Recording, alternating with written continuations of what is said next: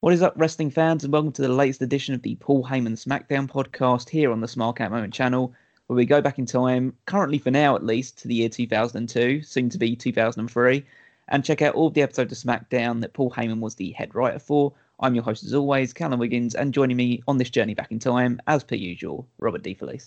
Callum, we are so close to the end of the year. It's this is the penultimate episode of 2002 SmackDown yeah, it's a it's a big moment. Obviously, we only have one more episode to go this year. Then we'll have a little bit of 2003 to cover before the end of it. It's all all coming together now. Obviously, this is the first show back from Armageddon, which was a big night of changes for the SmackDown side of things, particularly at the very top of the card. But we'll run down how all of that plays out in this edition. But of course, if you're listening to us on uh, the YouTube stuff, watching us along along, then do leave a comment below, drop a like on the video if you're so inclined to use the applause function or become a member of the uh, YouTube channel, then do feel free to do so. It's all greatly appreciated. If you're listening through the podcast feeds like iTunes or Stitcher or something like that, then drop a rating, leave a review, whatever that platform allows you to do before heading over to YouTube. So you can drop a comment and tell us how you how you're enjoying the series, how you enjoy this episode, how everything is going. How's your day? Tell us about that. Have you got any problems yeah. recently? Have you like are you enjoying wrestling right now? Are you not enjoying wrestling right now? Just let us know anything and everything down there. We're always here to listen. Um, there's a playlist obviously on the YouTube channel where you can check out every single episode of the Paul Heyman's Back Down podcast from episode one or episode zero technically all the way through to here episode 26 and there's a link in the description to this episode of SmackDown on the WWE Network. If you want to check that out before you listen to this, or you want to listen to this, then check out the episode, whichever way, whatever works for you. We're all, we're all supportive of that side of things. Um, so let's talk a little bit about this episode. So episode 26. Um, I've titled it an Olympic gold swerve, which doesn't really leave too much room for the uh, imagination of what we're going to be talking about. But um, I think I think that encapsulates this episode quite well. Yeah, you know, this is this is a big one. This is the one where I think it's safe to say Paul Heyman is now just in a long-term relationship with the undisputed championship and it's it's a beautiful thing. It's one of my favorite stories, especially having watched it back now. I can honestly say this is great. So before we dive into that, let's do our usual thing of checking out some of the news and events from this point in time in wrestling. Um, the biggest story that was being reported in the new, the Observer newsletter at this point in time was uh, surrounding Goldberg and WWE's much more intense negotiations to try and bring him into the company. Um, you know, um, you might even say that they felt like their ratings were slipping, so they had to call in Goldberg. Yeah, so essentially, the rumor that was going around at the time was that they were planning on bringing in Goldberg for a match with The Rock at WrestleMania. Now, obviously, as we know, thanks to the uh, look, looking back retrospectively, Goldberg's first match back is well, first match in the company is with The Rock. Only it doesn't happen at WrestleMania; it happens at Backlash the following month. But at this point, they don't know where they stand with Austin. No, so uh, well, sense apparently there was um, there was a lot of talk backstage at this point in time that Austin was coming back, and they were bringing him back in, at the turn of the year, but they weren't entirely sure about what he was going to do at WrestleMania. They knew he was going to have a marquee match, they just didn't know who it would be against. Now, so, Sting, I always Sting doesn't say a lot about WWE, or he didn't before he went there. One thing was he didn't like the way The Rock spoke to Booker T, and the other thing was they were going to bring him in for some kind of confrontation with Steve Austin at WrestleMania. Now, he never says that he was going to fight Austin at WrestleMania 19, but he does say that they wanted the final shot of WrestleMania to be him staring down Steve Austin at one point.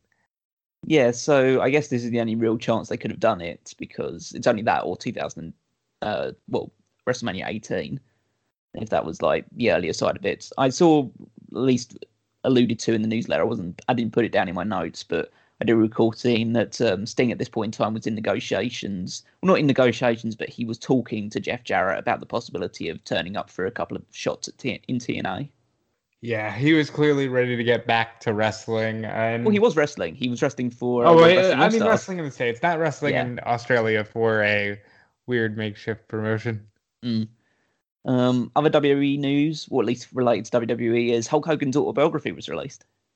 We talked about that obviously earlier in a in an earlier episode, but it actually got onto shelves at this point in time, and it's what you'd expect. It's an entertaining, irreverent read and completely devoid of any wrestling history. It it warrants saying that in an industry such as pro wrestling, there is a lot of hyperbole. However, if Hulk Hogan says something, I now firmly just go, that is a lie. yeah, that's pretty much what the biography is. I mean, obviously, everything has the semblance of truth within it, but Hulk Hogan's retelling of a lot of facts is questionable to say the least. I, I looked through the newsletter and I wanted to see if I could pick out a few interesting things, but legitimately, Meltzer goes a full like three or four pages just t- saying basically everything that Hogan says in that autobiography and telling us why that's bullshit. And it's just like just everything from the fact that he doesn't mention the fact that he was in any way influenced by superstar Billy Graham's look, which is like the most obvious thing in the world. Yeah, he is obviously not, I would say, a carbon copy of superstar Billy Graham, but come on, he looked exactly like Billy superstar Billy Graham did, except the fact that he had a, a mustache and goatee, whereas uh, Billy Graham just had mutton chops. Yeah, and he literally took the 24 inch Python's catchphrase from Billy Graham. Yeah. He also claimed that he was a shooter in Japan. okay. where apparently it talks about the fact that his um, first match in Japan was against it was a 20 minute time limit draw against Riki Choshu, and apparently they were expecting him to sh- well he was supposed to go a 20 minute time limit draw draw in Hogan's mind, and apparently they got um, concerned that Choshu was going to shoot on him, so he shot on Choshu and beat him in two minutes instead. Whereas Hulk Hogan's actual first match was against some sort of jobber that he beat in two minutes, not uh, what, what would be a future superstar main event of the New Japan Pro Wrestling. Now, like, even just recently, Pat Patterson passed away, and Hulk Hogan's like, "Oh, I loved you from the days that I was watching you in the crowd." And I'm like, I I don't buy that. Like, I don't even buy that you were in the crowd watching Pat Patterson. I just think everything Hulk Hogan says is dripping with insincerity, and I just that's a terrible way to look at somebody, but it's true. No, one of the interesting things I read about it in the newsletter was apparently Hulk Hogan, before he got into wrestling, was working in a bank. And so just a guy looked like that working in a bank, of course. Well, no, one of the stories he says, I still don't know which one is true, but one of his how I got into wrestling stories is I was working in a bank and somebody came up and I saw their check and I said, "Brother, I got to do this." But this is Yeah. also coming from the same guy who, in this autobiography, says um, he wanted to steal the thunder of the Ultimate Warrior at WrestleMania six, and that's why he did what he did, where he does the where he presents him with the belt, which is not a true statement, which is just something they wanted him to do. And also, he says he had the idea on the morning of WrestleMania 9 oh, hey, let me just fuck Bret and let's have Yoko beat him so I can beat Yoko and give it back to Yoko. It, none of this is true. And I, I refuse to believe anything Hulk Hogan says. Yeah, absolutely. So we won't won't delve too much deeper into it. But if you do want to get some sort of um like fictional entertainment from the world of a fictional world of wrestling that Hulk Hogan has created in his mind from this point in time, then I'm sure it's still available to pick up somewhere if you want to read it. Oh, well, hold Uh, on. This is this is my favorite Hulk Hogan lie of all time, where he says, "I wanted to turn heel after WrestleMania six and call myself Triple H, Hollywood Hulk Hogan." It's like, okay, pal, sure. Mm. Well, yeah, again, just it's not even a case of like taking everything that Hogan says with a grain of salt. You kind of have to just pour out the whole shaker. yeah, top of it. Um, it's just a shame. Yeah. So, other WWE news. So, November 2002 was the worst month for WWE house show attendance since December of 1995. That's insane. hmm That's just again just showing the uh, the downturn. Um, surprisingly enough, uh, December of 1995 was uh, the month after Diesel uh, dropped the WWE Championship. Yep. So, what, do you think about that? Those who say Diesel wasn't a draw, apparently neither was Well, anybody. I'll say the I'll say the months following that all got better past the point that Diesel was the, the WWE you know, champion. but you would honestly you would hope so because if you look at the state of the company in '95, it wasn't good, and I'm surprised to see that a year that I hold in such high regard, 2002, is doing the worst business since '95, at least up to that point. Well, I will say at the very least, it's pretty much all downhill from here. So it's not like it's not like it gets markedly better in 2004 or 2005 or anything like that. Like it's a very gradual decline, which starts to plummet around about the mid 2010s. So. That's it's such a weird shame that if you look at the history of wrestling, honestly, after 2001, for some people, wrestling is just dead, and like the trends show even to this day it's just sloping down and down and down. Uh, other stuff: Jamal was suspended for getting into an altercation with police in early December. Ah, uh, that sucks. But it's, we know that he ends up coming back. Yeah, it's very like I don't want to say it's like a Samoan trait because that sounds like I'm generalizing, but I always remember that story that people tell about when the um I think it was the Wild Samoans just locked themselves in a fast food restaurant and like just encourage police to surround the building and stuff like that. That's amazing. These I they have stories that you'll never hear. And it's just amazing because these people are bad and are badasses enough that I believe that they would do this and stand their ground too. Um, other stuff they had a um, a reporter from the Atlanta Journal Constitution spend a day with SmackDown the SmackDown writing team to write an article like basically a day in the life of WWE's production team. I don't know whether they do that nowadays. I don't think they would. I I think they should. I think it's high time that even if they do have to put their own spin on it, show us what you know a day in their lives is like because we all hear horror stories. They should let people in. Uh, yeah, so Meltzer didn't reveal too much about the entire like article, but he said within it, this is where McMahon revealed essentially to the writer that Austin would be returning at some point in the near future and that um, he'd also banned the word lesbian from their TV shows. Huh. I guess it's a good thing he did that after Armageddon. No, he like, he no he done that. In, he done that after HLA. Before. He done that like in the weeks following the HLA segment. I don't even know how to react because because because when you think about it, there is not at one point that Dawn or Torrie uses the word lesbian. I in in this entire build up. No, that's that's I guess that's fair. They do the indecent proposal stuff. Yeah. It's what a silly thing to ban, especially when you're relying on the skeeviest of lesbian tropes to like try to boost your numbers. Yeah, and to be fair, it was apparently working because Kevin Dunn also predicted in the article that the Torrie and Dawn segment from last week's SmackDown would be the second highest rated segment on the show behind the main event and that was the case. That's because he knew what fucking position he was going to put in. That's, True. I mean, some of that stuff is able to be manipulated.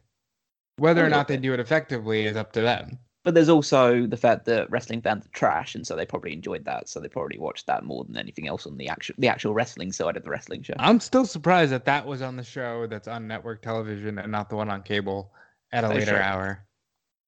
Um, the other bit of news is outside of WWE, and so but it's a bit of Japanese wrestling history, Ooh. which is um, Bob Sapp, who we've been talking about quite a, a bit, just like his his formative years in um, J- Japan. He became both the first rookie and the first foreigner to win the Most Valuable Player award in Japanese wrestling, as presented by Tokyo Sports Pro Wrestler Awards. I'm surprised at this because his time in New Japan is not spoken of fondly. It's not, but the guy himself is kind of spoken about as like a bit of a a gaijin legend for this period of time. Obviously, a period of significant downturn for New Japan, but he was considered one of the the better aspects of it in terms of just just in terms of just personality, if not a wrestler. Um, he won it mainly because of just debuting in New Japan and his work in the K1 Grand Prix which is obviously more like shoot shoot wrestling type thing. Yeah, and I mean, if you look at this dude, this dude is everything you could ever want in a pro wrestler. I can see how he got there. It's just funny to hear anything positive about his time in Japan. I did actually some digging into the awards. Uh, he is still, to this day, the only foreigner to ever win that award. There's never been another non Japanese person to win the MVP. I think that speaks more to nowadays people don't, in general, with wrestling and stuff like that, they're not going to make a splash and be a, a big attraction. It's more just like I have this love for the brand. So it's less on the radar of publications like that. I guess so, but just just the fact that Kenny Omega never won that award, being the I think it's because I think it's because Omega probably spent a lot of time, you know, doing the silly stuff in Japan, the DDT stuff, and by the time he became the guy, he's also in competition with Okada and people like that.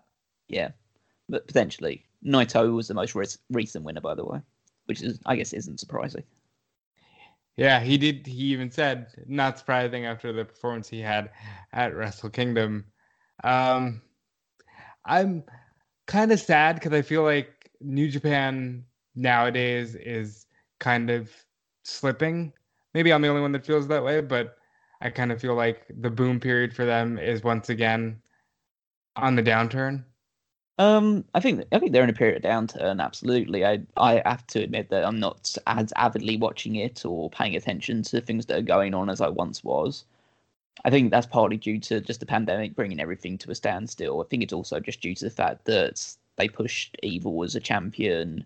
They're making a lot of they're falling into a lot of Western tropes of interference in matches and a lot of gaga surrounding that side of things. Whereas I watch New Japan. I mean, personally, as a personal thing, I watch New Japan to escape that side of wrestling because I get more than enough of that from AEW. Not not as much AEW because they often do a lot of finishes, but definitely Raw, SmackDown, NXT, anything on WWE TV. A lot of other wrestling shows do are heavily reliant on that. And if New Japan is now doing that, especially in their main event scene, it's just that's not the reason why I watch them. Yeah, and I think to even tie it back up with this time, you look at a Bob Sapp and you look at something even like Inokiism, at least it's complete a deterrence from where America was at this time. And I think Japan always works best when they are the complete alternative to the States. So that's all of the wrestling news side of things. Let's talk a little bit about the Raw and SmackDown uh, brand warfare. So, as you would expect, once again, SmackDown beats Raw in the ratings. So, this, the uh, 19th of uh, December episode of SmackDown, scored a 3.79 compared to Raw for the 16th of December's 3.5. So, pretty close gap this time compared to other weeks, uh, following off of Armageddon. I think the excitement about the results of the pay per view combined with hey Scott Steiner's in the building might have helped Monday Night Raw. Potentially, yeah. The main event segment, which is probably part of the reason why Raw's rating did slip for the next week, was the uh, Triple H appreciation ceremony, where which they do also this. shared with Scott Steiner's welcome ceremony. Yeah, so so they were doing an on-running story during the show, which was uh, Sean uh, Chief Morley had assigned the main event slot for Scott Steiner's contract signing, whereas Bischoff had promised Triple H that he would get the um, get his big appreciation ceremony there instead, and so Triple H was upset that um, he potentially wouldn't get the main event segment, and so he forced Bischoff to make sure he got it. But Steiner, Steiner didn't really care, but he just said that he's going to come out and um, get in Triple H's face anyway. So Triple H gets this big award ceremony, gets to talk about how he's beaten everybody. And then Steiner interrupts, says that his Raw contract guarantees him a world title match. So if Triple H doesn't give it to him, then he's not going to sign the contract and he'll walk. Which is funny because basically he's drawn the line under ever going to SmackDown. So I don't know where he ends up at this point. They should have let him walk. You know, it's like, okay, I'm not going to give this to you. You already told Stephanie no. Like, yeah. what are you going to do? Well, at the end of the day, um, Steiner just goes to Triple H by saying that he has no balls, and because that's basically all you need to do to get a WWE superstar mad at you. Boy, and they so, were really trying to cuck Triple H hard here, weren't they? They're just God, they're gonna let Scott Steiner sleep with his woman, then they're gonna let his woman basically stay. Scott Steiner can have her any way he wants. Now they're just saying, "Hey, you have no balls." Boy, Triple H is not having an easy time of it. No, and I guess that would probably play into the booking that would go forward beyond this point. But Yeah. um, but uh, Triple H accepts. Steiner stop signs with Raw, so that's how you close the episode of Monday Night Raw. Raw earlier in the night, Shawn Michaels called out Triple H, saying that he feels like the showstopper again, but he was interrupted by Chris Jericho. Obviously, this is the start of a a long running rivalry between these two, which on and off doesn't really end until like 2010, really. which is amazing. Because if you look at it, the rivalry or the match that they have at Mania, it's almost a one-off, but then there always there's always tension there following that. Yeah, so Jericho says that Michaels used to be his idol, but now he's the has-been kid. And Just- Michaels response. How old is Shawn Michaels face- at this point? I just Um, probably a lot younger than let's say John Cena is right now. Yeah, stuff like that pops me so much because he was just gone for a few years and everybody's like, "You're an old man. You don't have it anymore." It's amazing. Yeah, so Michaels at this point in time would have been 37. Wow, 37. And uh to be clear, you know, even Jericho currently he's 50 and still on top in a promotion. Well, yeah, talk about that. Like Randy Orton is 40 years old, Yeah. and he was WWE champion a month ago, less than a month ago. And he he certainly doesn't get the, this vibe of, "Oh, you don't have it anymore, you old man." It's amazing how that perception of well, when you were around, Bret Hart was around. So that was like 50 years ago. Yeah, it's, it's very strange how they do that. Another interesting storyline development on Raw was there was a match between Jeff Hardy and D'Lo Brown. We actually talked about that. That was the um, obviously when you go back to, if you want to listen to the Armageddon review that we did for our Patreon exclusive on the top Darkcast thing. Um, we talked about that. That was the match on Heat, Jeff Hardy versus D'Lo Brown. So they had a rematch from Heat on this episode of Raw, which ended when Jeff Hardy pinned Brown and the referee didn't notice that Brown's foot was on the rope. The interesting thing about that was that Brown later had a backstage argument with the referee and accused him of treating him unfairly because he was a black man. Yep. So this is leading towards the big. Oh, it wasn't so big at the time because eventually it didn't actually end up being D'Lo Brown's um, storyline. It turned out to be Rodney Mack and Jazz's and all this other stuff And even storyline. But Chris Nowinski. yeah, exactly. But this is about Teddy Long coming in as a manager to essentially manage a lot of black wrestlers and go against the um essentially people that felt like they were being held down by the white man. And the I think they instituted with Rodney Mack the white boy challenge. Yep. And Where you know how that ends? They they do that for quite a while. And you know who ends it? Machine Goldberg. Goldberg does. Yep. Yeah. Goldberg just runs right through him. Um, so this storyline, because we obviously won't even go this deep into 2003, features one of my favorite builds that never gets paid off, which was simply, "Hey Devon, why is a white man always telling you to get the tables?" And they never flip the script and have Devon just tell Bubba to get the tables, so they do the 3D. I always felt like that was a weird, strongly built angle that just never paid off. Yeah, they should have ended that. I mean, you don't want to end it with again Bubba Ray and Devon Dudley splitting up after you've just put them back together in 2003. It should have ended with Bubba just they had a match. They should have had a match with those two towards the end of that storyline, and basically Bubba would just turn to look at Devon and he'd say to Devon, "Tell me to get the tables instead." And then they do that, and then they hug it out, and then it's all good between them. I That'd have been a great way to end it. Good storyline concept, and Teddy Long's a great guy to do it, and so is D'Lo. And I think Rodney Mack had the storyline play it off better. Could have been a major star off the back of it, but as we know, doesn't really go too much of anywhere.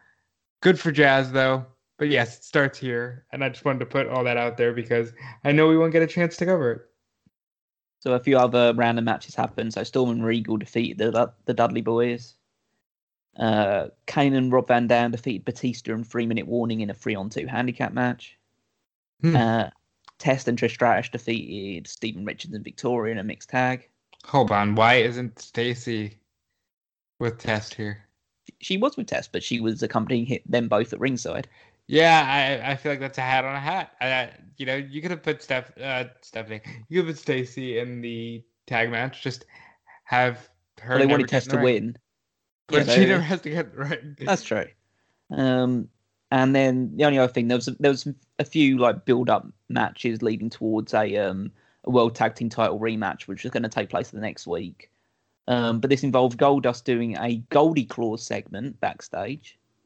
Where he was essentially dressed as Santa Claus. He gave Booker T the his half of the world tag team titles. He and then Christian came in to mock them both, and so Goldust gave him his, his presents, which was a tub of new and improved ass cream. Ice cream. Yep. Yeah. you know what's funny is there are certain storylines that just stick with you. And as soon as you said Christian, I said, "This is the ass cream." Mm, Ah. yeah, it's uh, they had a weird. Uh, what's the word I'm looking for? sense of humor. Affinity for ass cream for a while. That was a thing that they kept going back to. Yeah, it's um not exactly my Cup of sense of humor, but well, yeah, my I, I can't say that I'm um, I'm very endeared towards the idea of ass cream. I don't even know what is the ass cream for. Is it to make your ass look better? Is it to is it hemorrhoid cream? Is it pile stuff? I don't know. I, I've never thought of that that deeply. I do wish somebody would explain it because again, that is something they kept drawing back to. So who was walking around with ass cream that it became a thing? Yeah, and why would you call it ass cream as well? You'd call it something that would try to escape the fact that this is ass cream. Surely you'd want to call it like um, Backside butter or something? I don't know. yeah, yeah, just just just something that makes it clear that hang on, what you've just purchased may or may not be ass cream. It's just Yeah. it's just like they don't call I don't know, they call like um some sort of medication like gonorrhea be gone or something like that. They don't call it like Um, or I will- gonorrhea as if like you put the word gone at the start of it. That'd be cool. I will say, this is the beginning of a really bad six months for Christian. And he does not find himself until Judgment Day 2003. So well, let's talk about this episode of SmackDown then. December 19th, 2002, from the St. Pete Times Forum in Tampa, Florida. Yeah, they're uh they're stomping grounds currently, St. Petersburg. Yeah, so there's a long opening video package emphasizing Kurt Angle defeating the Big Show Armageddon, Brock Lesnar's involvement in all of this. Honestly, the video package goes about like two and a half, three minutes. It's ridiculous how long that one was. Hey, just in case you're not watching our pay-per-views, here's no incentive to do so. Yeah, absolutely. It's like I mean, to be fair, they didn't show any footage of the actual match itself. They just showed all the build up towards it and then showed images of the the match. So you still That's haven't fair. seen that match yet. Um, if you haven't bought the pay per view, uh, they also promised to air some of the controversial Marie and Torrie Wilson footage on SmackDown, as well as an interview with Torrie later on in the show. So uh, decent hooks. Uh, these are really the best hooks SmackDown has right now. So what are you gonna do? Uh, Kurt Angle comes up to a uh, massive ovation as the new three-time WWE champion. Remember when three-time WWE champion actually meant something? Yeah, and to be clear, he's a three-time WWE champion, and I feel like it's been forever since he's had his last reign. It's been a, like what a solid year. The belts have split since then. It feels like a whole different company. Did find it interesting that he did not bother to get the nameplate changed. No, that is interesting. Uh, I guess it's just uh, maybe it's the, it was the holiday season. Maybe they just yeah, maybe they were just lazy with it. Yeah. I don't know. I just mean that like maybe the engravers just a busy, like just inundated with other stuff at this point in time. Like everyone's busy over the holidays. Um, Angle gloats about being champion again, but he admits that he didn't win his title on his own. He thanked Brock Lesnar for keeping his promise. Lesnar's music immediately plays. He comes out. Um, Angle thanks him face to face, but he knows that Brock doesn't want to thank you. He wants the most anticipated match in WWE history. Those two fighting for the WWE Championship. Now, that's that's a lot of hyperbole at that Yeah. point. I, I love these matches, but this is not the most anticipated match ever. Although, when we get there, it is a really good one. absolutely. Uh, Angle says the match is Brock's anytime and any place he wants it, which is ideal for Brock because he says that he wants the match tonight. Angle says that sounds great, but it can't happen tonight because he's already signed to be in a match with Chris Benoit. But he promises that the match will take place next week instead. Uh, Brock is clearly frustrated about this, but he eventually shakes Angle's hand, accepts his challenge, and we seemingly have a WWE Championship match set for next week's SmackDown. Not for long. No. And then, you know how stupid that would have been as well? Because that match would have taken place on uh, December 26th.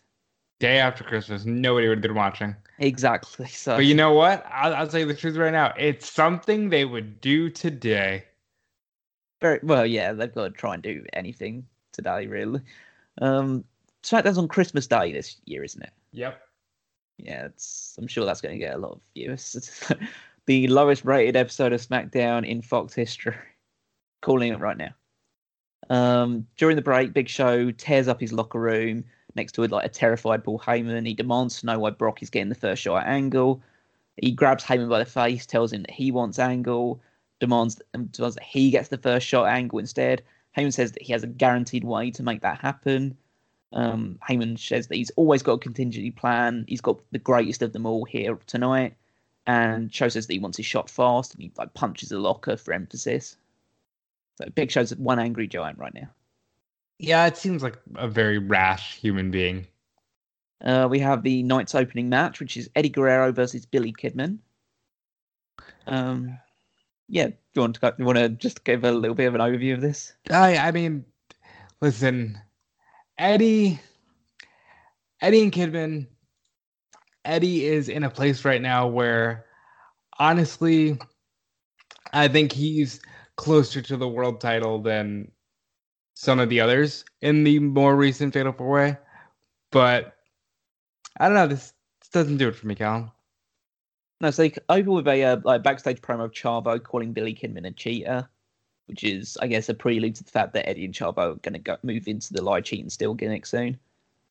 Um, Eddie immediately jumps Kidman, but he's then launched in top turnbuckle by a monkey flip. Um, Eddie delivers a lot of like forearms and elbows to Kidman because that's kind of like his forte at the moment. The rapid forearm, el- back elbow, forearm, back elbow. Um, he then goes for a frog splash really early on, rolls through it. Kidman hits an enzuigiri. Um, Taz actually mentions on the um, commentary that Eddie is not a cruiserweight. Which is, I'm guessing, a dig at WCW because they like to do that. Yeah, so maybe also due to the fact that Eddie is steroided up to the gills. So He- that's kind of Not as okay, not as bad as he was at the end, but very, very big here. Um, Chavo tries to interfere, but Kidman isn't able to knock him off the apron while, provo- but at the same time performing a springboard bulldog to Eddie. Uh, Kidman hits the shooting star press, but Chavo pulls him off the cover f- away from the referee's view. Kidman fights him away, but then is nailed by a splash mountain bomb by Eddie and is pinned. You know what Eddie I like about that? For in every video game on the Nintendo 64, that's his finisher. Never never saw him utilize it as finisher until this very match. Yeah, I well, I just love the idea of, and uh, it, maybe it's not so good for this one because Kidman is cruiserweight champion. He should be protected a little bit more, but wrestlers should win matches with just transitionary moves more often. Well, yeah, Like, not not roll ups or anything like that or small packages. They should win by using like um try and give some examples like Kenny Omega should win matches using the um feature. Oh, yeah, the V trigger or the um that German suplex move that he does when he, you get him up for the one angel spot, but then throw him over with a German suplex instead. They should win matches with moves that aren't their finisher all the time because it makes the finisher like it makes them feel like other things that could potentially win them the match. When they kick out of it, it means something rather than you just waiting for the one winged angel. You're just waiting for the um in in Eddie's case the frog splash. I, I enjoy the idea of hey, this match can end at any time, and then when they break out the frog splash or the one winged angel or whatever it may be, it means more. So yeah, it's really really short match. It was all action. Really short. yeah, this was match went just shy of three minutes. Can you Um, imagine them doing that today? Um, no, they've got three hours to fill most of Yeah, the show. I can't. Like, Um, Chavo attacks Kidman briefly post match until Eddie pulls him away. So they seem to be building towards another Chavo Guerrero shot for the cruiserweight title.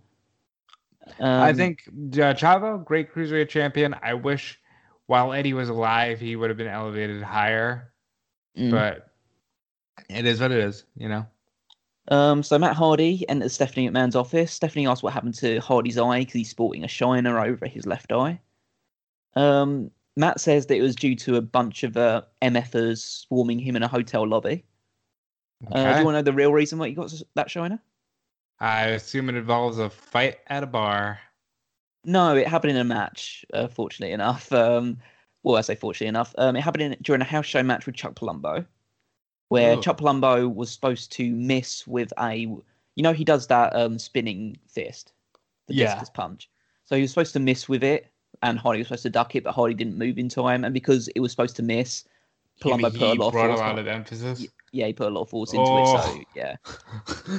So Oof. I- I don't know, like obviously whose fault it was in that night, but essentially it was just like a bit of bad circumstance. So that's what Matt Hardy gets his injured eye. Uh, Stephanie says that Matt has a match later tonight with Lesnar.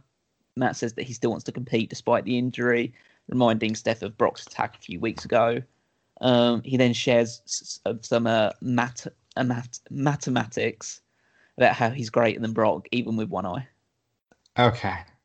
I, I have to say, Matt Hardy in this gimmick is becoming one of my favorite things to just go through every week on this podcast. And I like the fact that he's kind of bringing back the same douchebag mentality today. And having watched this stuff, it's so much more fun to see. yeah, Matt Hardy version one is a terrific heel gimmick. It's one that doesn't get the praise that it so rightly deserves. And it's again just more reinforcement of the fact that I always hold that Matt Hardy was better than Jeff. I think he was. I think Jeff, unfortunately, had that like an intangible thing that just makes certain wrestlers explode. But it's called drug addiction. Oh Jesus. To be fair, Matt had that for a while as well, but you know, it's yeah, I mean, but even that didn't work out for him. And at least Matt had the fundamentals down more than any other. yeah. So we move on from that to John Cena versus Chuck Palumbo. Uh, maybe John Cena gets a shiner in this match. Uh, so Palumbo is given the jobber entrance, so we know which way this is going straight away. John Um, Cena wants you to know that lugs are the boots with attitude, according to his shirt at least. So Cena wraps his way to the ring, um, saying they're ninjas in Thuganomics and how the the Buccaneers are queers. Uh, he notes how everyone's sister calls him Leprechaun because they're after his Lucky Charms. Okay. I yeah, John Cena watching this early stuff where he's just calling people queers and uh, we won't see it, but at some point he just starts going, "Yeah, and by the way, Michael Cole is gay." We, we don't get that far in the character, but watching this older Cena is so much fun because he's such a symbol of purity now that watching this just feels like, "Oh, you were going through things, John." Yeah, and I'm just um, I'm just I'm just slightly annoyed about the fact that he's clearly stealing Max Caster's gimmick. Oh, yes. Yeah, it's just Same Cena- rapping Cena- quality too. yeah. Cena came back from the year uh, 2020. He decided, oh, that rap gimmick is the thing that get me over. I just like the idea of Cena like being a washed-up wrestler in in another alternate reality. And so then he sees what Max Caster is doing, manages to get a time machine, go back in time, and become the biggest star in wrestling history. Well, that's of why that he's gimmick. the prototype. He's half man, half machine. He's just he can do that sort of thing. Yeah. And then Max Caster, who's going to become the biggest thing in wrestling, just just becomes a a rip off of John Cena in the process. I love that idea. Um, I mean, we're going back in time. Why can't anyone else? Um, Palumbo does a um a hip toss turn into like Cena was going to go for a hip toss, and Palumbo he turns that into a side slam. He turned Um, it into like he just fell. Yeah, no, yeah, just fell straight down. It wasn't exactly the clunkiest. Well, it was pretty clunky. Um, Buchanan hits uh, Palumbo at ringside with Cena distracting the referee. There's a big Boston sucks chant breaks out in Florida.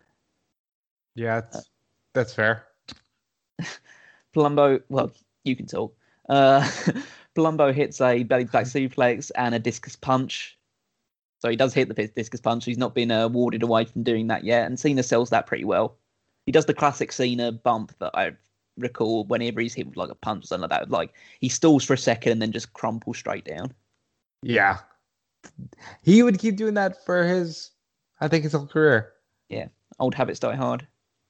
Uh, Palumbo hits a crossbody, but Cena awkwardly rolls through, grabs the tights, and pins him. I think the mistake here is that the man who's much bigger is going for a crossbody. Yeah, yeah. Well, I don't know where they really see Palumbo at the moment because he's a baby face, but he's bigger than most of the people on the roster, so he's doing like the baby face high flying stuff, even though he's significantly bigger than everyone else, pretty much. Yeah, Um, which unfortunately for him, he never finds his place. But John Cena here moves as though he's never been in a ring. And when you look at this early Cena, I can't imagine that he was like the best prospect from OVW at a time.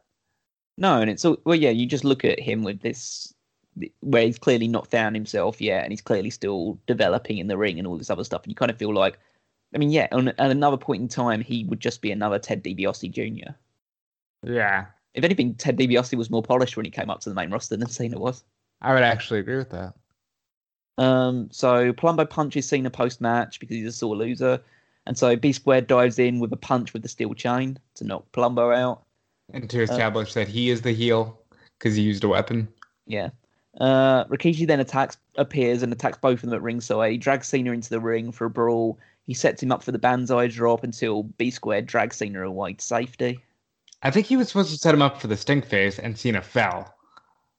Yeah, so he decides to go for that instead. And but but yeah, that's just um building Good up for more um, matches between Good Cena for and uh, Rikishi though, quick on the draw, because I really do feel like that was a mistake on John's part. Mm. But it, it's funny to see John Cena in such a throwaway rivalry. You know, it never, I never fully grasped that. So they show a clip of Marie and Wilson arguing over showing the footage at Armageddon. Uh, Cole then promotes how this footage was barred from appearing from SmackDown previously, but now they're going to air it here tonight. Just setting us up for disappointment. Uh, And it was barred from being aired on SmackDown.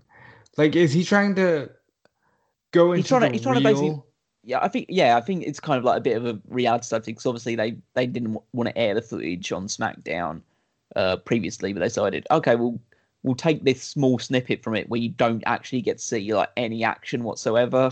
Well, and to we'll show fair, you don't get to see any action whatsoever. Period. No, but the Like- very the very small fraction of action you do get to see at Armageddon they can't even show on this one. So like after the break, Torrie sits down for a satellite interview, supposedly from Boise. They then show the exact same video package from the feud they used at Armageddon and the SmackDown prior to that as well. And they played 15 seconds of footage from the hotel scene, which doesn't include any of them actually like making out or anything like that. which is stupid because this footage, more than anything that has happened between these two women, makes Dawn look like a sexual predator. Mm. This So- specific clip that they isolated. So, what the fuck? Yeah. Uh, so Cole says that it must have been a difficult week for Torrie, but Torrie says that she doesn't feel humiliated, but she feels proud, and because Oh. she loves her father so much that she's willing to do anything to protect him. Why wasn't that your reaction last week when you fucking like attacked Well, Dawn?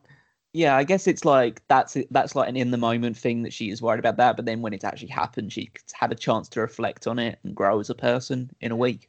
I, I love that. Like the storyteller in you wants this to be logical. It's just it's not. Listen, like it, like WWE in the past, like however many years, it makes you try and make own stories in your head because you have to try and justify your reason for watching. Yeah, because though 'cause that's otherwise- their job.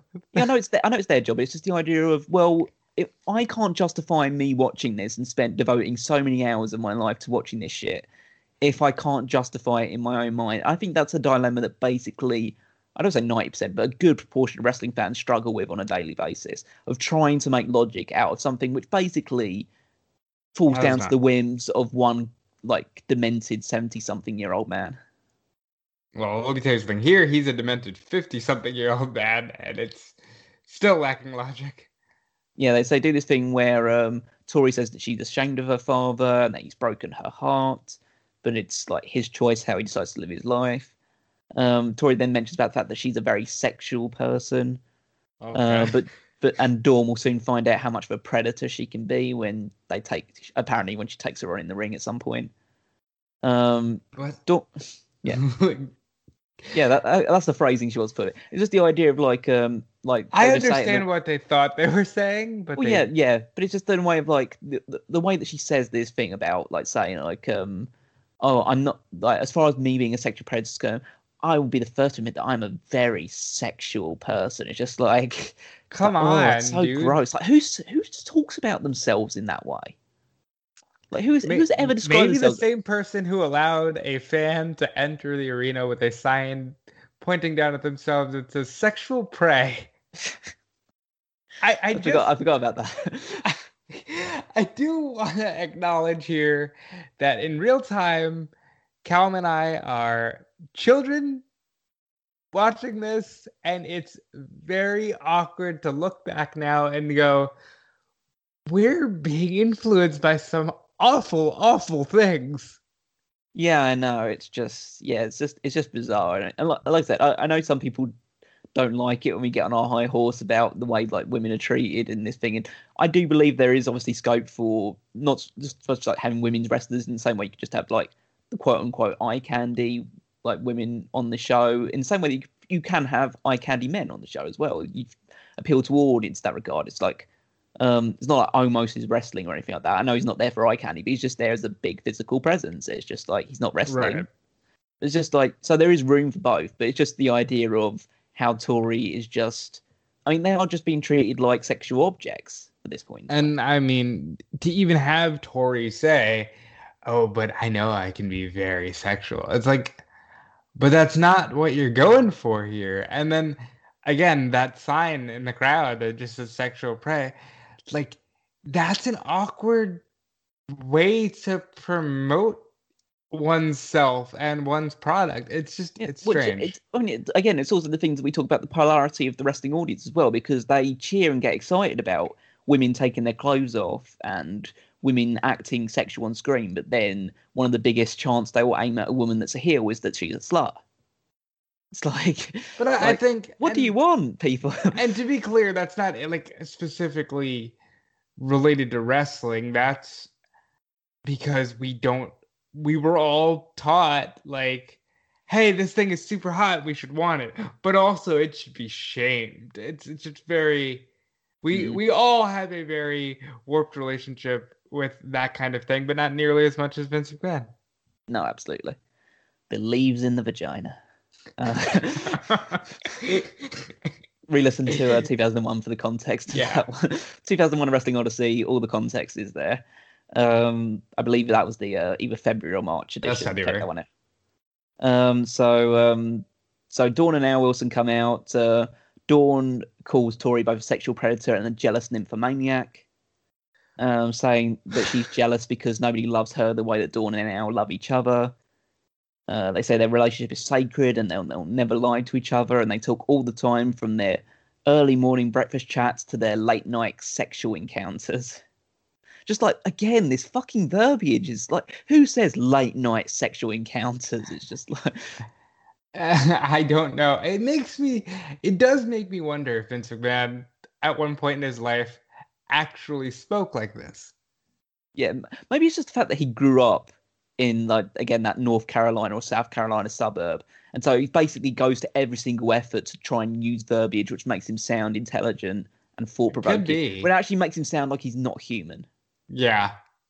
Uh, so Dawn says that um, he's she's always been confident that Al has never seen a more beautiful woman than her, and that uh, she has never seen a more handsome, virile man than Al Wilson. Uh, crowd chants "slut" towards Torrie, not Torrie, Dawn, and then yeah. and then uh, says that she'll get married on SmackDown in two weeks' time. So the first episode of 2003 will see the uh, wedding segment. Uh, Torrie says they deserve each other, takes the microphone off, and walks away. It's it? It's, I say it's it's not nearly over, but the big thing is like is is very The- close. So the big thing is over, and we're very close to it all being over. And I think the saddest thing to me is Torrie comes off as just a confused person because her relationship with her dad. And after this, Dawn Marie is an afterthought. So it's like, did any of this need to happen? So they show clips of Lesnar and Hardy warming up for their match backstage. We have uh, Brock Lesnar supposedly against Matt Hardy. So among yeah. the, I don't usually bring up the ad reads, but among the ad reads that Cole and Taz do alongside like the SmackDown Shut Your Mouth and all this other stuff, is for the Metroid Prime sweepstakes, where if you win, then you can win a dinner with a WWE superstar in your hometown. Ooh. And I was thinking, maybe no, I don't. I was going to make a very tasteless joke, and I'm not going to do it. I will tell you off air. Fair enough. So, Fair enough. Um, see, I caught myself there because Tony. I don't want Tony to be mad at me, so, but that's fine. Um, so Matt uh, comes out. He's uh, joined by uh, Shannon Moore, who's now back in his V1 attire. Yes, he's uh, found an attitude again. It's like a, it's like a true religion. You find it randomly. Yeah. So uh, Sh- Shannon Moore, um, essentially, Matt Hardy's clutching his eye, and he's not clutching the eye that is injured. He's clutching his other eye during this. Um, also, want to bring up the fact that uh, we're reliably informed that Matt has wrestled in 44 states. Oh, good. Can you what think of which state? You think he's caught the other six? Um, nowadays, I still wonder whether they've ever done Alaska. That's like the big one for me. I, I think eventually they do Hawaii because Hawaii's fun, but why would you ever want to go to Alaska to wrestle?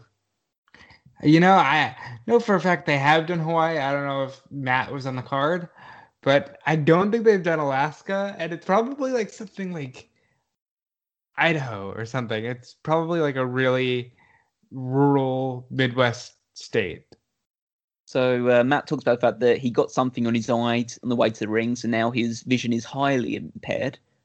But um, yeah, so basically both his eyes are injured now, so he can't wrestle Brock. But he says that he found Brock a replacement, which is Shannon Moore, much to more surprise. And well, Matt what did he think he was coming out there for? Well, he's just there to support Matt Hardy, but um, but he decides to. Matt just tosses Shannon Moore into the ring, and Brock just tosses him away, sends him into a corner. He talks trash towards Matt Hardy. That allows Moore to hit him with a drop kick and throw a few punches to Lesnar. And then Lesnar just belly to belly suplexes Moore over the top rope and to essentially the foot of the entrance ramp. Lesnar is amazing. I know a lot of that's on Shannon, but Lesnar is a freak of nature. I think he could toss somebody that far. And then they just do a bit more in the ring because I think Hardy just tosses Moore back into the ring. Uh, Brock gets him up on his shoulders and spins around at rapid pace. Like he does a full 360 degrees before throwing more into the air for a, like a super F5 essentially. That's pretty much like an F10. And Love then, that.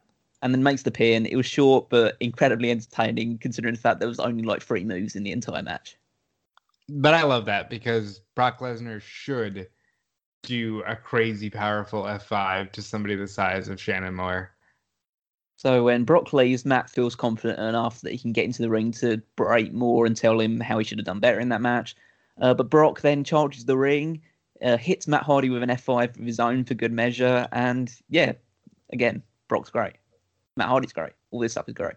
Yeah, Brock is really good here. Brock, it's crazy to think he's been back for nine years, and mm. it hasn't touched one drop of this run at least in my opinion. It, it's good for what it is, but this run is incredible.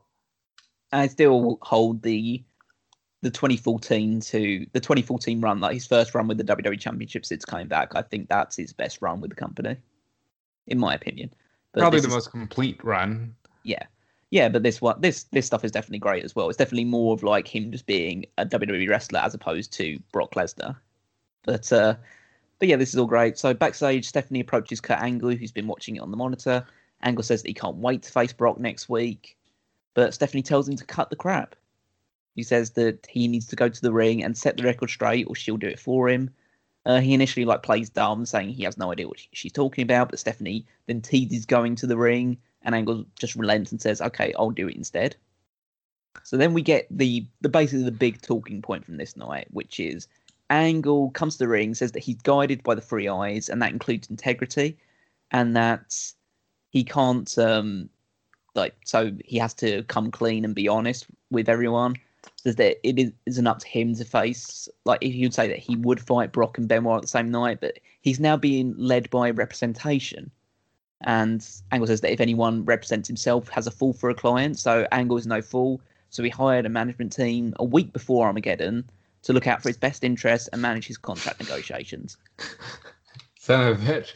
That that dirty rotten Paul Heyman is just making these deals a week before the one client faces the other. Hopefully after he got his ass kicked.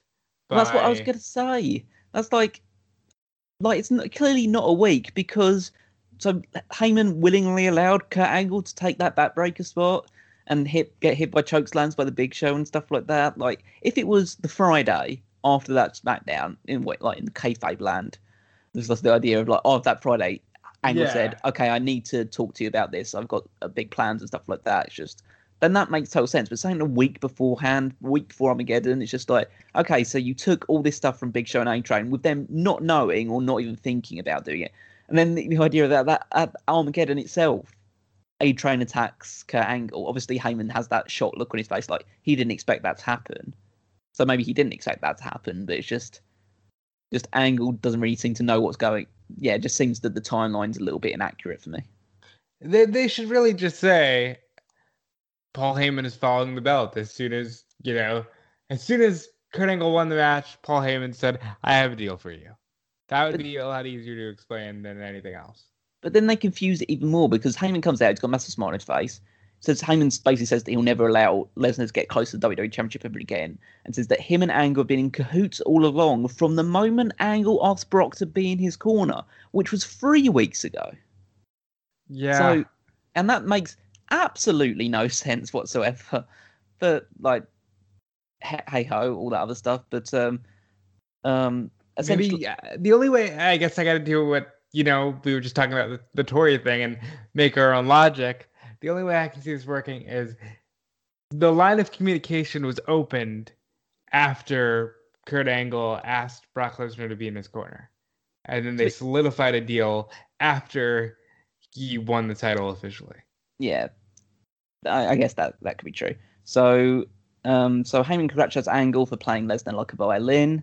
Uh, in his first act as Angle's agent, uh, Heyman says that Angle's match with Lesnar is postponed indefinitely. So Angle because Angle wants to pursue any other challenger. So that's about it. Um, Big Show's music hits, and I love the expression on Big Show's face for this. Let's say what you want about Knucklehead and the other stuff that Big Show's done in terms of like his his movie and TV um, uh, ability to act and stuff like that, but he comes out, and I am like from the look of his eyes, I would be if a guy his size came to me looking the way that he did, I would shit myself, literally yeah. and figuratively. It's yeah. like like he looked wide-eyed. He looked absolutely intensely furious about what Heyman was doing because essentially he's played the Big Show like a fool as well because Big Show had no idea Angle was his agent. So essentially, Angle like Heyman was representing both guys in the WWE Championship match at Armageddon, and so of course he feels betrayed. He, he corners Heyman. He talks about like the betrayals happen, but Heyman is so well. At one point, Angle teases he's going to hit show with the bell, but Heyman is such a weasel, such a conniving, evil son of a bitch that he's able to manipulate the dumb giant again. Yeah, because they're really doing like you're a dumb giant. Yeah, because he basically talks about the fact that Show's still his favorite client. Angle knows that, and now because now they have a trio, they have the WWE Championship, they have two of the biggest stars under his like leadership they have more leverage and more bargaining power on SmackDown than anyone has ever had before. And yeah. so and so he says with the bargaining power they now hold, he'll march backstage and he'll demand that Angle defends the title next week against Big Show instead of Brock Lesnar. Um, Angle gets frustrated about this, so Heyman is now like in a situation where he's trying to placate both of their egos. But he says that they'll hold all the power, whether regardless of whether Angle or Big Show is champion as long as the title never gets back to Brock, and that is his 100% concern. Well, he's got two concerns. One is that he always holds the WWE Championship, and two, Brock Lesnar never gets the WWE Championship back. It doesn't matter who he has to use in the meantime to get there. Those are his two goals. It's very, yeah. very consistent with his character. Uh, as you expect, uh, Paul Heyman, Honestly, I wouldn't be opposed to seeing him do something like this now. Oh yeah, I'd, I'd, I'd see him do that with Reigns and Lesnar.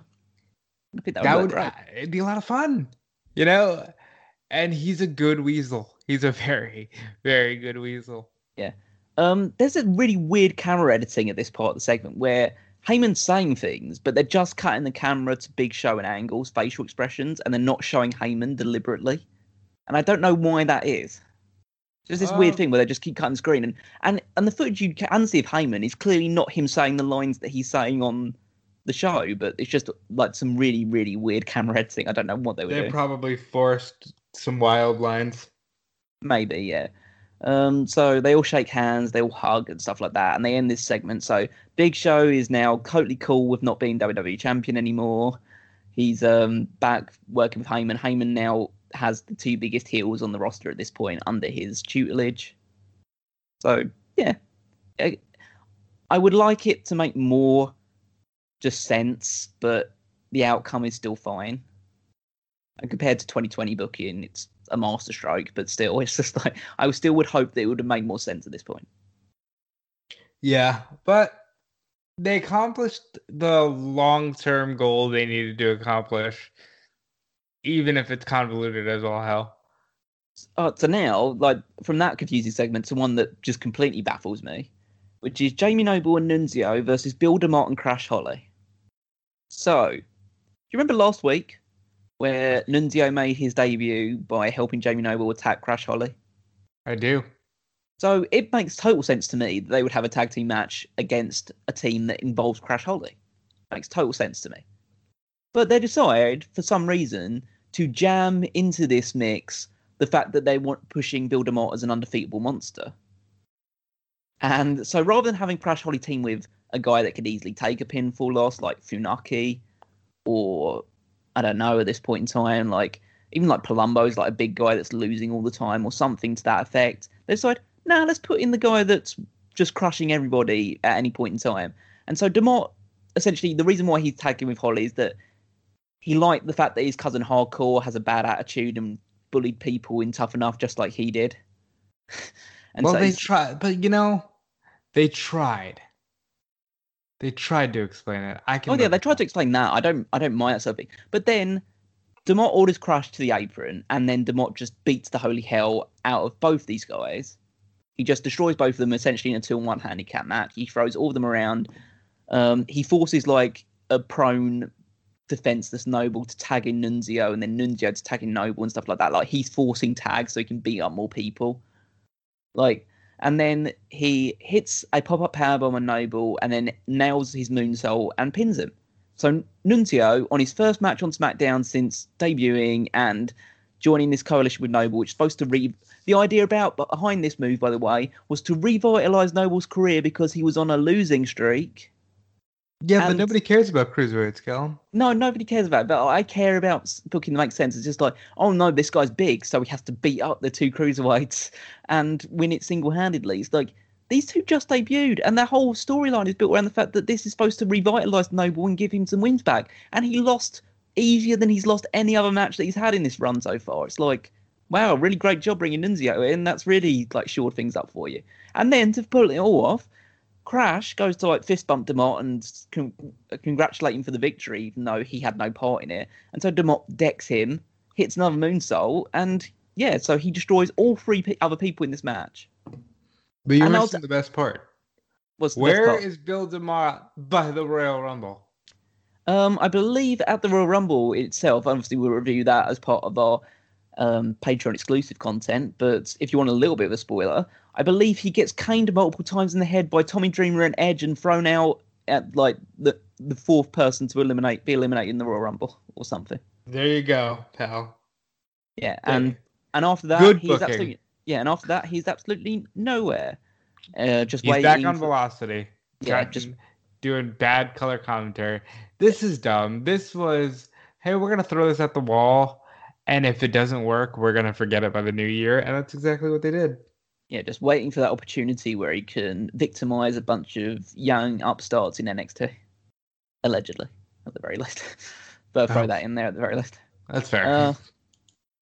Uh, um, oh, more terrible stuff. Ernest Miller's backstage as a, backstage interview. Still better than Mark Lloyd. yeah, that's true. Mark Lloyd is now nowhere to be seen. Oh yeah, he's So- back on the show. It's great.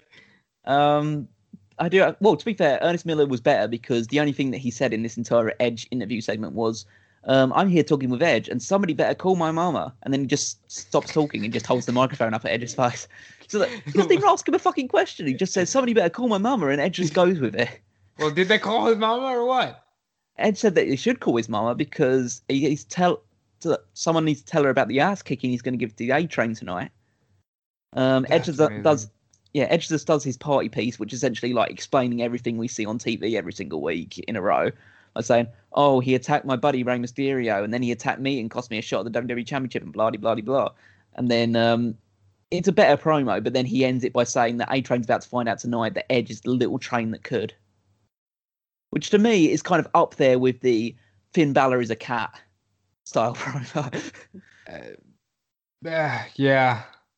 I mean, get out of get out of my railway station, Albert, because I'm coming through with. you may be choo-choo. uh, you you may be the A train, but I'm the little engine that could. I think I get it. It's awful. Yeah, uh, Cat just nods along, never asks a question, just there's Edge while he's doing it. Um, apparently, at this point in time, there was a new um, Velocity um, uh, color commentary team of um, Josh Matthews and Ernest the Cat Miller. Yep, and it's much better than Mark Lloyd, at least for our shows. Um, so then we have Edge versus the A Train. So after some early back and forth, Edge escapes the military press, but he lands on his hurt leg, and A Train follows up with a chop block.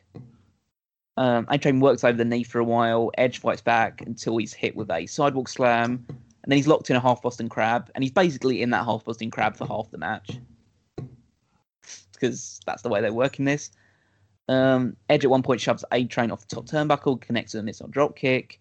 Uh, A Train kicks Edge to stop a spear attempt, then hits a bicycle kick for two. Um, Edge drop kicks his way out of the Baldo bomb. That was a nice spot because he like he gets him up for the uh, bomb, and Edge just He does No, like that- that Sami Zayn. yeah, when you lift him up in the air for something and then you just hit the drop kick in midair, that's really good. Um, he then ducks a clothesline, he hits spear and wins. So now we're seeing at least the first sign in this run of the trope of let's do a disqualification at the pay per view and then show, give the actual finish away on TV. Yep. Yep. So again, nowadays it makes sense because no one's watching pay per views anyway and nobody has a WWE network. But uh, They were probably already thinking that it's as bad as it's gonna get back then. Yeah, potentially. Um, it's an okay match, but it seems like an underwhelming way to draw the line under this feud. So, but that's what I'll say about it. A Train already just feels like another guy on the roster. Yeah, and same thing as Bill DeMott, but with a little more success. Well, a little more longevity. I don't know if success is the right word, but definitely more longevity. Uh, Uh, he's in the streak. That's success. yeah, okay, He's a that's true. successful loser. Uh, Josh Matthews is outside Lesnar's locker room, and in case you haven't been paying attention throughout the whole show, he just explains why Brock Lesnar might be angry about the whole Angle and Heyman alliance. It's like they're doing this thing now, just like like guys are just recapping the entire show essentially, even though we're supposedly supposed to be watching the entire show. Like we don't need you to tell us everything that's happened because spoiler alert, buddy, we've been watching it. That's a bad trope WWE has where they're constantly. We say that they're not self aware, but they are because they think at all times that nobody's watching their programming. It's, Yeah, they're not even watching it at the start. They're not even watching it at the start of the show. Like someone's tuned in at like um, just before the main event, and he has to explain everything to them. You ever see that thing where like five minutes in, five minutes left in the show, they're like, if you're just tuning in, it's well, if you're just tuning in, you missed out. Yeah, good, uh, good job. You missed out on the whole show, and I, I actually mean good job with that thing. I mean that like legitimately, like really good. You, you, why did you even bother tuning in at all? You've just given yourself five minutes of pain for no reason. Yep. Uh, after the break, Benoit's warming up backstage. Then they return outside uh, Lesnar's locker room. Matthews does even more explanation about what we've seen, and then Brock steps out. Matthews asks him what his state of mind is. Uh, Brock intimidates Matthews and then says, "That's a good question," and walks away. Brock admitting that he's a bumbling buffoon. Also, again, it's not Mark Lloyd, but at least Mark Lloyd asks questions and sometimes got answers. Well, I, I think we're going in a different direction here where they're more robotic. They they more so just do what we tell them to do. And uh, here, stand there and hold the microphone. So we have the main event, which is a match that God we haven't seen before: Kurt Angle versus Chris Benoit. I Uh, will never complain. I, no, I, it's hard not to complain, but it's just a case of I'm slightly worried that when we do review that match of Royal Rumble 2003, which is one of my favorite matches of all time, and it's one a match that I always go back to, I'm just worried that it's going to lose a bit of impact for me because I've just been. It feels like for the last three months I've just been watching Kurt Angle versus Chris Benoit, and it's hard to complain about that. But at the end of the day, they do the same stuff pretty much all the time. Yeah, but my counterpoint to that would be it's good and it makes sense. They never do anything that doesn't make sense. That is So- true. At least you have that. So essentially, Angle walks out with Heyman. Commentary calls him a gutless liar now. Um, so I guess that match between Benoit and Eddie at Armageddon wasn't actually a top contenders match after all, because it seemingly Benoit is nowhere in the title picture at this point, at the very least. We know he gets there by the time Royal Rumble comes around, but at this point, it's just who's going to get the next shot, Brock Lesnar or Big Show, and actually, it's neither of them. It's Chris Benoit. Um, yeah, Benoit was clearly a stopgap, and honestly, they were going to use they used him two months in a row Mm. uh, to just sort of further the feud between Brock and Kurt Angle. So Benoit takes the initiative over Angle early. They brought around ringside. Um, Angle does an like an awesome snap belly to belly throw to Benoit to cut off his momentum. Then starts just beating the hell out of Benoit, throws him around ringside. Heyman hits him with the title belt at one point. Uh, Angle continues to beat down Benoit very physically, wraps him up in a choke. Um, Benoit gets a few chops in, but then is tossed by a German suplex. Um, the the, uh, the change of the hit momentum happens when Benoit reverses an angle slam into an arm drag, and then they do the double clothesline spot in the center of the ring. I always like that spot. Yes. Um, Benoit then goes for a triple German, but before he can land the third, Angle wraps his leg, applies the ankle lock, which is always like every single transition he does into an ankle lock is like just the best. And especially at this time. Like, you know, Kurt Angle, because of their fucking pettiness about the fact that he spent, unfortunately, the bulk of his career with TNA, really gets downplayed. But he is like Shawn Michaels level elite. oh, You yeah. know, really it- good. no, I will, I will stand by this. Like, to my knowledge, at least right now, he's the greatest technical wrestler of all time. And I think, like, there's a very there's a, I, I, there's a growing window of people that fill into that that gap. But for me, it's people. It's like ang like in terms of just pure in ring quality. It's Angles, it's Michaels, it's Guerrero. It's like it or loathe it Benoit. It's Mysterio at certain points and things like that. It's uh, Okada. It's Omega. There are people that caliber that are just like head and shoulders above the rest. I put them over people like, like I wouldn't even put Edge into that category, even though he got a lot better. But they're just people that are just at a just elite level of in ring ability. So Yeah. and Angle's definitely among that group, and Benoit was along along that group, even though it's it's quite it's sometimes difficult to say in in uh, modern times. And we've said this a lot on the show. Like it sucks because you go back and you watch them and you just know that they're go like you want to put this guy over as one of the best wrestlers in the world and then you go yeah but he's also a monster and that that's just awful So uh, Benoit sends him into the turnbuckle from the ankle lock. He then hits four straight German suplexes. Um, then he hits three more German suplexes afterwards. So essentially, during this match, he hits nine German suplexes on Kurt Angle. i think i Um, think that's a you know again if it ain't broke Yeah. don't fix it Oh no, I, I actually enjoyed that side of things because they, I liked the fact that they made Benoit to be like a legitimate big threat to Angle right out. That I mean, obviously we've seen that they've gone back and forth, and Benoit's won matches and Angle's won matches against each other, but they're showing how big of a threat he is to Kurt Angle immediately when he's new WWE champion. Um, then they do this unflattering angle close up of Angle laying face down in the ring and snot blowing out of his nose, which was gross. yeah it's uh quite the visual Uh, Benoit then connects with the headbutt to the back of Angle's neck, and then he applies the crossface, but he breaks it when he essentially his spider senses tingle because there's no way he could tell that Big Show is getting into the ring, but he just senses that okay, I should probably break the crossface now because I need to walk into a choke slam. And well, it, but if somebody that masks the Big Show hits the ring, you just feel the, the you're gonna feel that shit. Like you're yeah. gonna feel it. Yeah. So uh, Big Show Julie does get into the ring. He hits Benoit with a choke slam for the DQ. Quick as a flash, Brock Lesnar's in there. Uh, he charges in. He throws Show an angle with belly to bellies. I just again I marvel at how he hits belly to belly throws on the Big Show. Like I marvel as much on the strength of Lesnar as I am of the Big Show for willing to take that bump.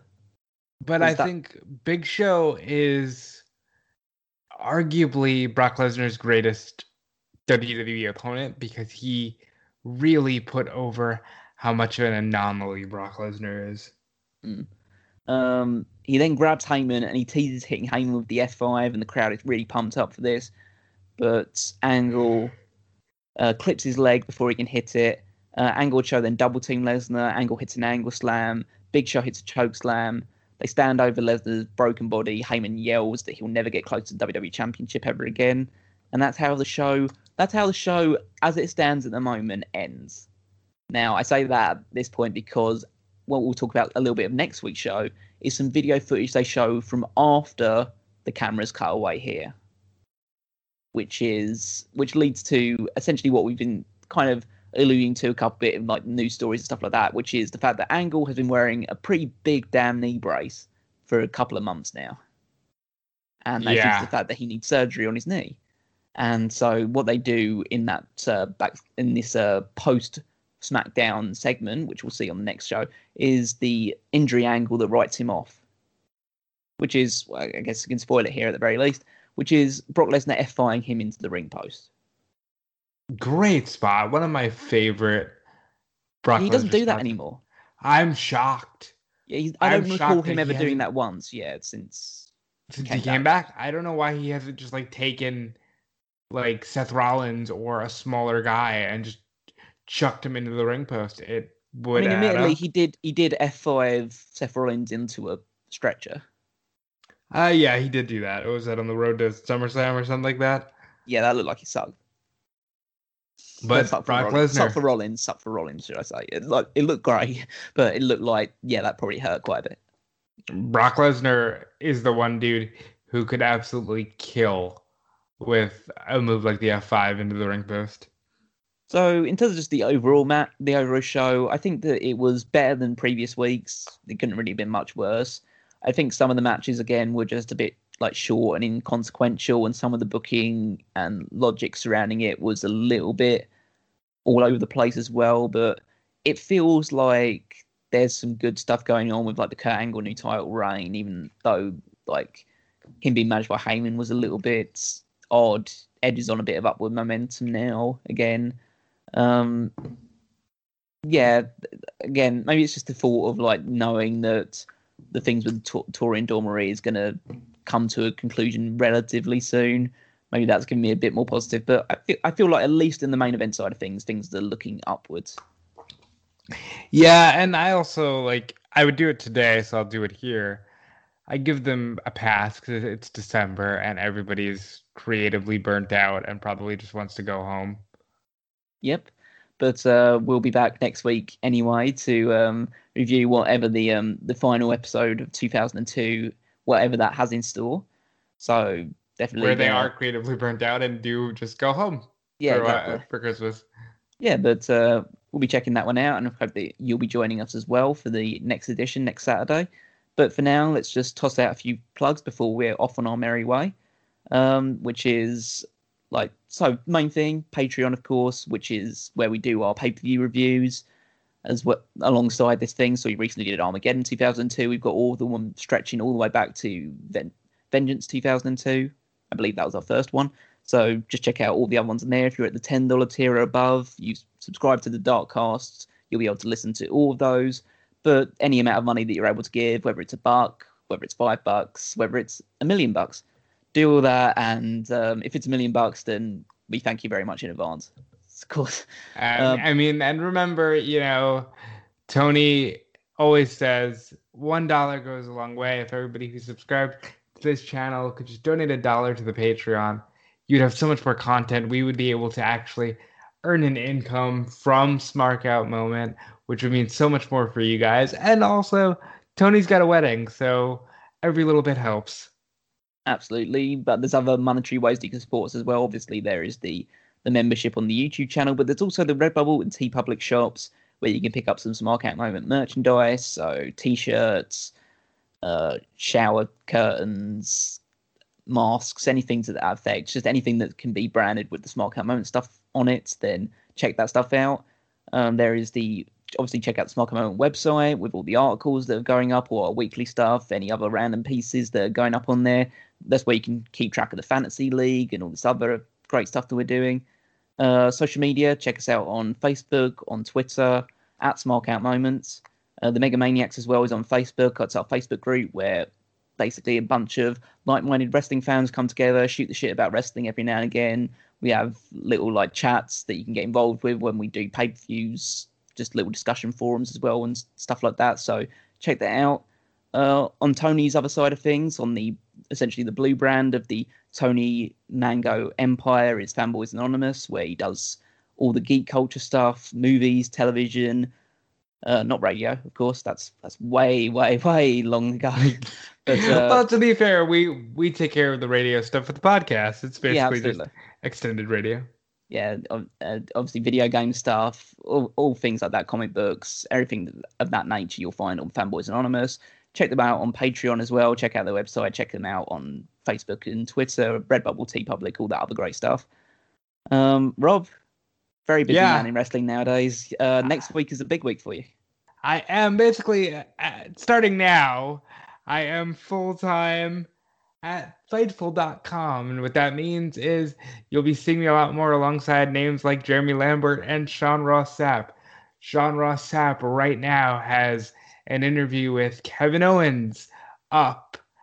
He's got other interviews coming soon. You'll be seeing coverage of tables, ladders, and chairs. We'll have a review show of tables, ladders, and chairs for you on the Smark Out Moment channel tomorrow night. So come back to hear me and Tony on that one. And just check out everything I'm doing over at Dude Felice on Twitter. And I thank you so much for all of your support. Yeah, also, I apologize for not appearing on the prediction show a couple of days ago. I came down with a, a heavy case of needing to sleep. So yeah. I decided to do that instead. But in case anyone is interested, my prediction, my very short order predictions for the show at TLC, just so you know, is Drew McIntyre wins, uh, Bray Wyatt wins, Nia Jackson, Shayna Baszler win because Charlotte is Asuka's mystery partner. Um, Roman Reigns defeats Kevin Owens, Sasha Banks defeats Carmella, and the Hurt Business win the tag team championships. Very good. I'm, I'm the one that I'm less least um, confident about is the Baszler and Nia Jax one because they could just have Charlotte win because Charlotte's never been tag team champion before and Charlotte needs every belt ever. That's but, uh, that's my prediction. Yeah, so but that we'll see what happens in TLC. Obviously, hopefully you enjoy the post show with Tony and Rob. You can check me out on Twitter at Weekmeister14. And yeah, we'll see you next week for another edition of this. And yeah, the last edition of both 2002 and 2020. And we'll then be into 2021 and 2003. So a lot of things coming forward. Definitely on the on the second half of this journey, but still a lot more to bring you. So hopefully you you're here for to be able to listen to all of it. But for now, this has been another Smark Out moment, and we're being counted out.